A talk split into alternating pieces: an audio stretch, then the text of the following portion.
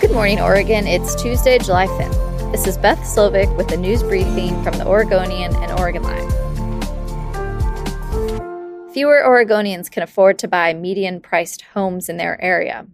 Low supply, higher interest rates, and home prices that continue to climb have combined to increase monthly mortgage costs by 40 to 50% in just the past few months. That's according to the latest analysis from Josh Lehner, an economist with the state of Oregon. What that means is that monthly costs rather than down payments are what's keeping would be owners locked out of the market. Nationwide, mortgage interest rates have risen from 3% to nearly 6%. And a June 21st report from Lehner and the Oregon Office of Economic Analysis found that the spike has pushed about 168,000 prospective homebuyers out of the Portland area housing market. That means fewer than one in five Portland area households can afford to buy a median priced home, Lehner wrote in his analysis. That's about $550,000, according to Realtor.com. In Bend, where the housing crunch is even worse and the median home price is about $775,000, Lehner says that number is one out of 10 households. The upshot of all of this is that rents are likely to rise if shoppers can't land homes of their own. Average rent in March in the Portland area stood at $1,570, according to the online rental marketplace Apartment List. Reports of bias crime against Asian people increased in Oregon from 17 to 68 between 2020 and 2021. That's a 300% jump.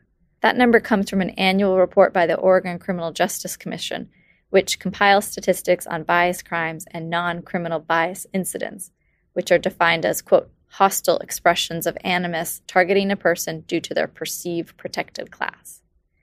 During that same time period, anti Asian incidents rose 191% from 66 to 192, the report said, and the increase has continued into 2022.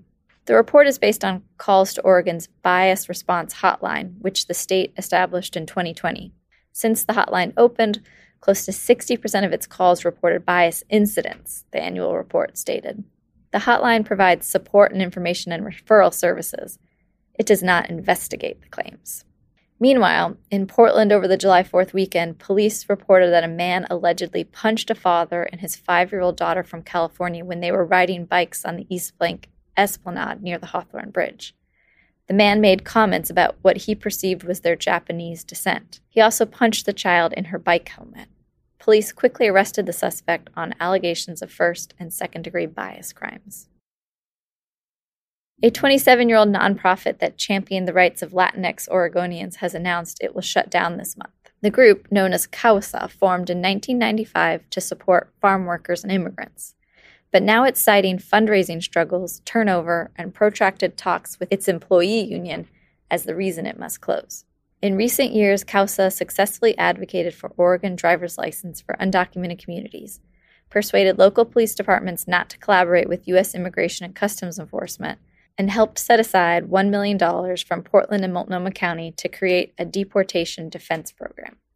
Amid the pandemic, it also helped launch the Oregon Worker Relief Fund, $60 million to support undocumented Oregonians who aren't eligible for unemployment benefits or stimulus checks because of their immigration status. In announcing its decision, members of CAUSA's board of directors said they were proud to have a unionized staff, but that the union had not responded to the nonprofit's most recent contract offer eight weeks ago. Quote, while CAUSA is closing its doors, we are confident our mission to give Latinx immigrants a powerful voice in Oregon will continue through the work of our incredible community partners board members wrote in their announcement.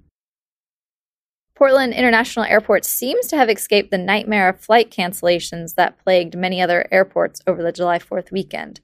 Nationwide, airports saw their biggest crowds since the start of the pandemic, with over 9 million airline passengers in the United States between Thursday and Sunday, according to the Transportation Security Administration.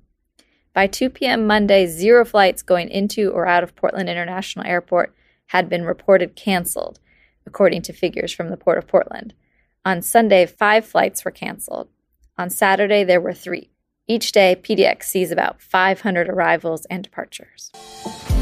Thanks for listening. You can support our local journalism by subscribing to Oregon Live. Go to OregonLive.com backslash pod support.